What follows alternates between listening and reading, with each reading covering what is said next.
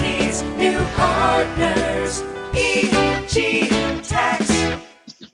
Hey, everybody, this is Esther the tax lady from EG Tax, uh, and that's egtax.com.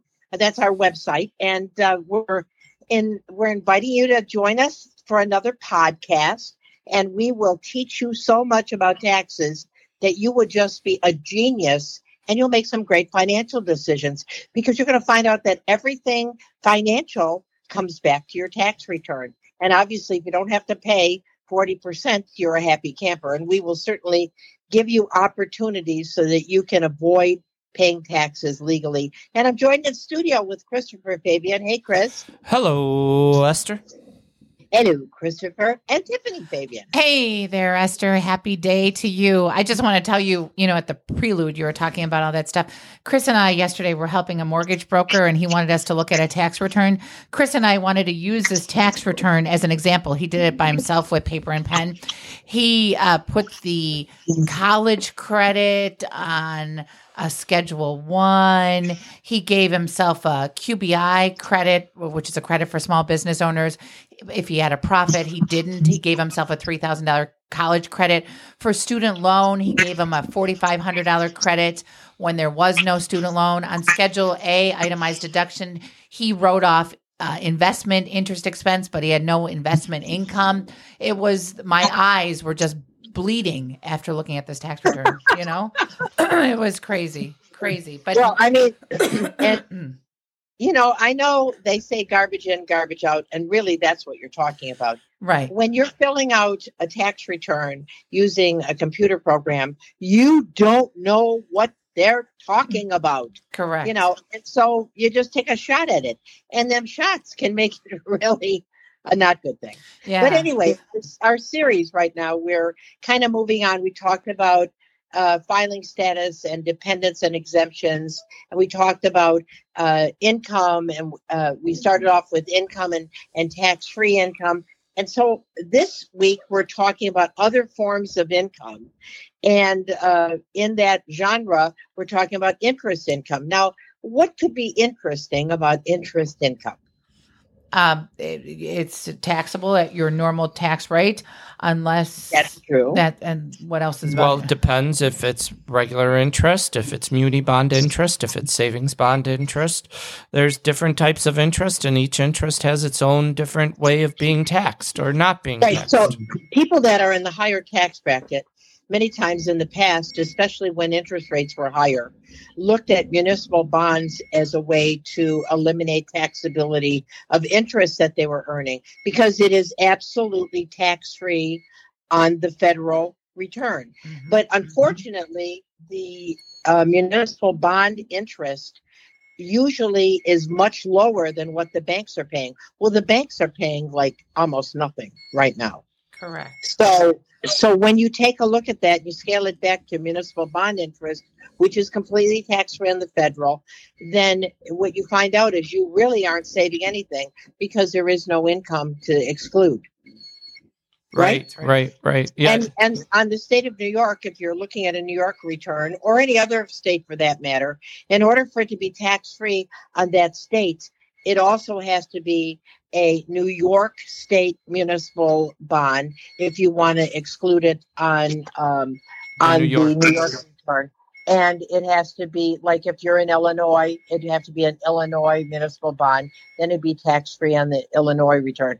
But if you're in New York and you bought an Illinois bond, then it's taxable on New York return. That's right. And that's why when you get those brokerage statements, they have all that interest from muni bonds sometimes. And you really have to dissect it and make sure that you're subtracting what you should on the states and what you should not. So that legend that you get from the brokerage company, you really have to pay attention to it. Right. And you know, a lot, and, and that's uh, another interesting thing. Many people don't understand what those statements that they're getting even say. And so learning how to read your own brokerage statement is so important. And, um, you know, we oftentimes say to people, why don't you come o- have an appointment? There's no charge for an appointment, and we can go over some of these things and show you how to read your own statement. Yeah. It is very, very confusing. I know when we have our tax class, we pass out blank statements that are put out by brokerage companies and we teach our, our staff on how to read it and how to teach everybody else how to read it because they're very, very, very confusing. Right. And not to mention also just doing the interest right now. Um, there's the penalties if you cashed in a certificate of deposit early. That's a deduction against your income. There could be federal withholding you have to pick up. Uh, so, and even if it's can, from a Canadian bank, there could be a foreign tax to pick up. So you and that's really that's really important. For instance, if you invested in a Canadian bank, what the Canadian government will do to that bank is they say to you as an investor, "Oh, you're not a Canadian citizen. Okay, then what we're going to do is we're going to charge you a tax on the interest that you that you had, and we're going to take it right out of your bank account. When we send you that form, you're going to see foreign taxes paid, and so you end up with that foreign taxes paid. That triggers another form on on the 1040, right? yes, right. yep, the To 11, 11, 16. Yes, Right. And so if you paid a hundred dollars in foreign taxes, and that's uh, out of the interest that you had if you had were in the Bank of Canada, for instance, uh, then you'd be able to get a credit on your federal return for taxes paid to a foreign government, and that and you do that on a form eleven sixteen. That's right. Yep. You you also have the opportunity to do it on the uh, Schedule A if you had wanted to, you know. But usually Right. with the salt, it wouldn't make any much of a difference, you know. That's right. It, and what are you talking about with salt? You know, salt and pepper. on the itemized deduction, there's something that came around. It's called the state and local tax limitation. And that section of the itemized deduction, Schedule A, is only subject to $10,000. You cannot super exceed that. So all those taxes, your income taxes, your state and local and municipality taxes, your estimated taxes cannot exceed $10,000. It maxes out there. Well, they can exceed, but they're not. You're not going to be able to take it, right? correct. Correct. Right. Right. So, and but they are in the process right now of debating that in Congress because we know that they're looking at raising taxes, and you can bet your bottom dollar they're going to do that. But they're also talking about liberalizing some of the salt deduction. So, That would be of really course, good. as soon as they as soon as they make up their mind and they pass the law, we will certainly let you know. Right. right. All right. So interest income fully taxable on the federal, fully taxable on the state, unless it's a municipal bond, uh, and then it would be tax free on the federal and potentially tax free on the state, as long as it's that state that you live in that you bought that bond. Right. And That's you, right. You also have to look for foreign taxes that you paid, especially if you had uh, income from a foreign country. That's right. That's right. Right. And if it's a savings bond, like a double E bond, Oh, yes, and I was just going to move on to that. So savings bonds are are completely different as well. Mhm. Why would that be? well, because savings bonds are taxable on the federal and tax free on the state. Right. So if you have a U.S. savings bond and the interest that you you had over the years was five hundred dollars, that's going to be fully taxable on the federal, but that's a subtraction when you're doing the state return. Exactly. So make sure that you don't miss it because it's potential money in your pocket. Right. That's and I'll tell you, in your ten, if you're in the ten percent bracket, which is the lowest bracket you can be in, five hundred dollars equates to fifty dollars in taxes you overpaid Right. And you don't take it out. Yep, I uh, I see later on about estate planning. If you have bonds and you have a, a TOD or a POD listed, make sure that person this is going to sound weird is still alive. Because otherwise, your estate's going to cash them in and could potentially pay 37%, where an individual may pay 12%. Yeah, and the thing That's is, exactly the thing is, is everybody's got those. Pa- a lot of people have those old paper bonds. Well, nowadays you can't switch the ba- beneficiary unless you go to the Treasury Direct online and you convert them into electronic bonds.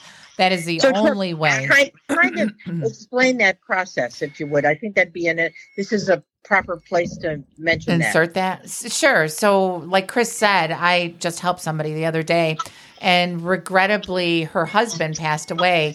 And so he was the beneficiary of all of the, they have lots and lots of saving bonds from long time ago. And so he's the beneficiary of those bonds. And so she wanted to switch the beneficiary to her daughter. Well, you can't do that unless you convert them to e electronic bonds. And so you go to US Direct. You have to make a manifest of all your bonds, and then you collect the manifest. What's You manifest? What's it, is, so let's talk to people like they don't know what a manifest. So the manifest is a summation of all the bonds, all the numbers, all the issue dates, and it's a summation of all those bonds that you have, and that produces a manifest of all those bonds after you enter Now, each you one of them Where do you get that information from, from? from the paper bonds. All right, and and You what- have to key it into- you use? Is that a form that's on the U.S. Treasury Direct. Y- You have to make an account at U.S. Treasury Direct. Once you make an account at U.S. Treasury Direct, you then have to go and manually key in every single one of your bonds, the, the number on the bond, the um, amount of the bond, the issue date.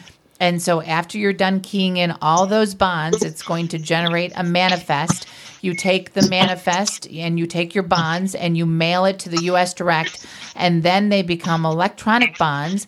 And at that point, at that juncture, you can then change your beneficiary. All right. So then the paper bonds, do they require you to terminate them, send them in? You have to mail it in. You have to them? mail them. You have to mail them in with your All right. manifest. So do you mail it in with the manifest? Right. So you really have no proof at that point. Well, you've keyed them all in on Right. the U.S. Treasury Direct. You mail them certified so mail. there- I would keep a So there's- photocopy of everything and Right. That's mail exactly it what I was getting registered mail. You want to make sure that you keep a photocopy because once you send them in, that's it. And if they get lost in the mail or and you want to send them in, I would think certified mail, wouldn't you? You do. Yeah. Okay. So you go on to uh, Treasury, Treasury. Direct. Hmm You you start a manifest. You enter all the information electronically. You make a copy of all your bonds. You send. You make a copy of the manifest. You send your actual bonds in to Treasury Direct, and you send it certified mail. And then they then at that point in time, you've already changed your beneficiaries, right? Yes. Yes. Right. And if you have any questions, you can always call me at 716 632 7886, and I'd be delighted Right, to and help you. and that's EG tax. EG tax. Okay, let's talk about dividends. So, dividend income, if you have qualified dividends, then you get a great big tax break, right? Because dividends that are qualified qualify for special tax treatment. And so, let's talk about what a qualified dividend is. Sure. Well, qualifying dividend is a, a, a U.S. company, first of all, that you have to have invested in a U.S. company. And you had to have it for 30 days prior, I believe, to the issuance of the dividend and 30 days after the issuance of the dividend. And it's considered qualified. And then what that means is you could potentially pay 0% tax on those dividends. So if you're in a lower tax rate, under 15%, you actually pay 0% in taxes on your qualified dividends. Now, does that is that a, some miracle that happens like the the, the qualified dividend fairy comes and touches your tax return? How does the taxpayer get that lower rate? Well, it's right. You have to, again, look at the forms, just like we said with the 1099 INT. You have to look at the 1099 DIV and see, you will see ordinary dividends and qualified dividends. And you have to, on your tax return, there is sections where it says ordinary dividends, qualified dividends.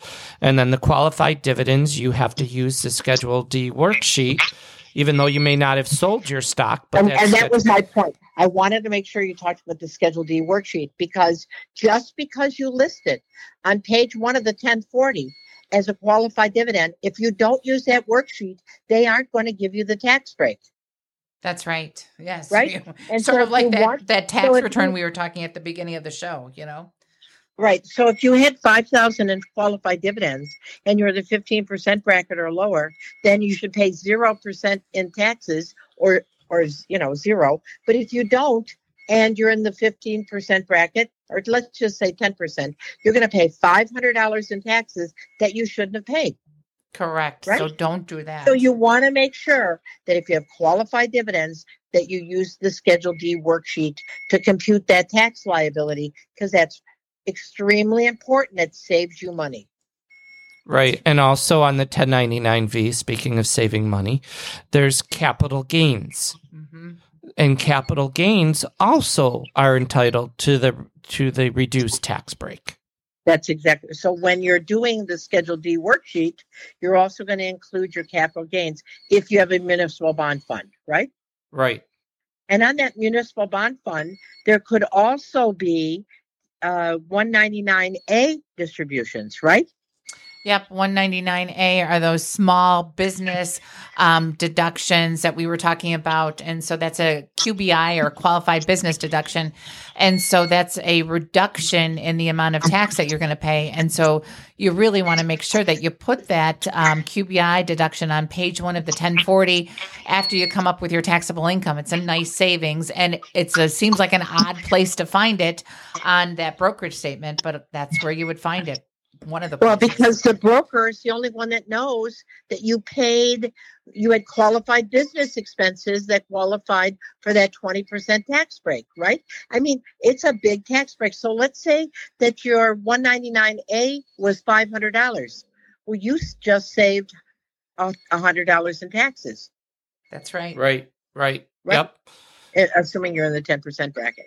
If you're in a higher percent bracket, then you save even more. But the one night, so your brokerage statement has interest that was paid to you, dividends that were paid to you. Some are, are qualified. If they're qualified, they have special tax treatment, capital gains, special tax treatment, 199A, really special tax treatment. And if you just blew by that when you did your tax return, I guarantee you, you have refunds coming. Yeah, so amend it. And if you're needing to amend a return, the statute of limitations is three years. And so you can amend your 20, your 19, and your 18 return. Right. And again, that's something that, especially if you're do a do-it-yourselfer, and I don't mean to pick on do-it-yourselfers, but if you're a do-it-yourselfer by hand, I bet you, I I bet you a thousand dollars that you have a refund coming Or, or because you've done it wrong because it's so complicated. It's interesting. My granddaughter's taking a tax class, and she said, "Oh my gosh, the rules that you have to know. Or, it is or- true. or that return that I talked about at the beginning of the show, the person that took the QBI deduction, the small business deduction, when they weren't entitled to it. So Yeah, they had a loss and they still Yes. claimed a QBI. So Right. And it's only a problem if you get audited. yeah. Well, But you have to understand that the IRS gets copies of all these statements that you got, and they peruse your documents versus what they have. And if if it doesn't make sense, they send you a bill. Yeah, yeah, yeah. I, the, I, the, those people were waiting, cooking up an audit because they also had a small business loss, uh, Schedule C of ninety-seven thousand. So they were they were percolating an audit. They were just uh, in the eye of the storm. All right. So capital gains, interest is taxed as ordinary income, just like a, a wages. But capital gains gets uh, uh, qualified capital gains, long-term capital gains, and qualified dividends get special tax treatment. Right? They pay at a lower rate. right. All But right. How now? What happens if you inherit capital assets? you get a stepped-up basis. And what does that mean? that means you get so mom and dad will say dad or mom had uh Apple stock and they bought it in the beginning for $80 a share. Now it's worth $500 a share. So if dad were to sell it, he would have to pay the difference. So he would have to pay tax on $420 per share. But if dad passes away and you inherit the stock, you get the value at the date of death. So now you would get the $500 value. And if you sell it for 500, you end up paying no tax. No taxes. Right. which is really important. Now, when you're filling out your Schedule D, if you don't know that and you put down dad's original basis of $80, do you think the IRS knows that? No. No. No, they don't. And so they're going to let you overpay your taxes. So this is a very, very important uh, thing, uh, uh, law, tax law. And that's another. sure that you take advantage of to make sure you don't overpay your taxes. Yeah. So let me reiterate if you inherited any capital asset, which would be everything except for everything except for cash, inventory, um, depreciable property, th- there are very few things that are not capital assets. So if you inherit stocks, bonds, real estate, um, uh, collectibles, well, actually, collectibles handle a little differently, but anything else that you sell at a gain, then that or could potentially sell at a gain, you get special tax treatment on that, Yeah. right? At a lower rate. Yeah, and that's another let's thing. That's another thing let's say- Congress is considering changing. You know, is the cap. The They are, but it's interesting. I think they're back backpedaling on that right that's now. good. So I'm happy to say that. Um, so if you're somebody that had inherited, not not that it was gifted to you, but inherited, you and you didn't use the stepped up basis, you want to amend that return. Mm-hmm. But let's say that it was Thanksgiving and everybody's in a good mood, and grandma and grandpa are at the table, and grandpa says, We're giving you, and he pulls out the deed to the house and he says, Here, son, I'm gifting you the house. That's different. That's right? different. That's not inherited. That's a gift. How is a gift determined? Well, going back to my thing with the uh, Apple stock, if that was a gift, dad was still alive, your basis becomes dad base, dad's basis. So then that's the $80 per share. So then you, when you sell it, if you sold it for 500, would have to pay tax on the $420. Right. So get, when you receive something as a gift, the donor's cost or basis becomes your basis if it's a gift. If you inherit it because the donor passed away, then you get the stepped up basis. So you have to be very careful when you're gifting something away. Now, obviously, if you're gifting cash, that's not a problem hmm right? Because you're not going to sell that because cash is not a capital asset. But if you're gifting a house, real estate, land, stocks, bonds, that means whatever you paid for it, that's what's going to be considered. That'll be the amount that is figured for your the person you you gave it to, the the person that received the gift. That's going to be their basis, and they're going to end up paying taxes. And that's why it's really important that you make uh, phone calls and and do some tax planning before you make changes like Yeah, that. and I would I would tell you, I think estate planning at this point in time, especially if you're looking at Medicaid and you're looking at the five year look back because you want you're thinking that Medicaid would be a great thing. You don't want to lose all your assets. You want to talk to uh, an elder care attorney to make sure that your estate is ready for whatever happens that you pre-plan as much as you possibly can and obviously with the changes in the tax law that they're going to come up with you want to make sure that you look at your own estate to make sure that you've got all your i's dotted your t's And as crossed Chris and said, that you have change your beneficiaries beneficiaries. on all your Yep. investments right That's right. all right. Well, until next week, or the next time we have our podcast, I'm Esther Gulias from EG Tax with Tiffany Fabian, Christopher Fabian. And if you're getting love letters from the IRS, state of New York, or wherever your, your uh, state is, you can always contact us, and we actually answer our phone. Uh, our, our phone number is right on our website at egtax.com.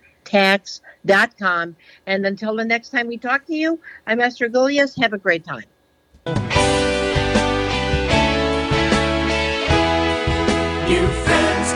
Opportunities, new partners. EG Tax.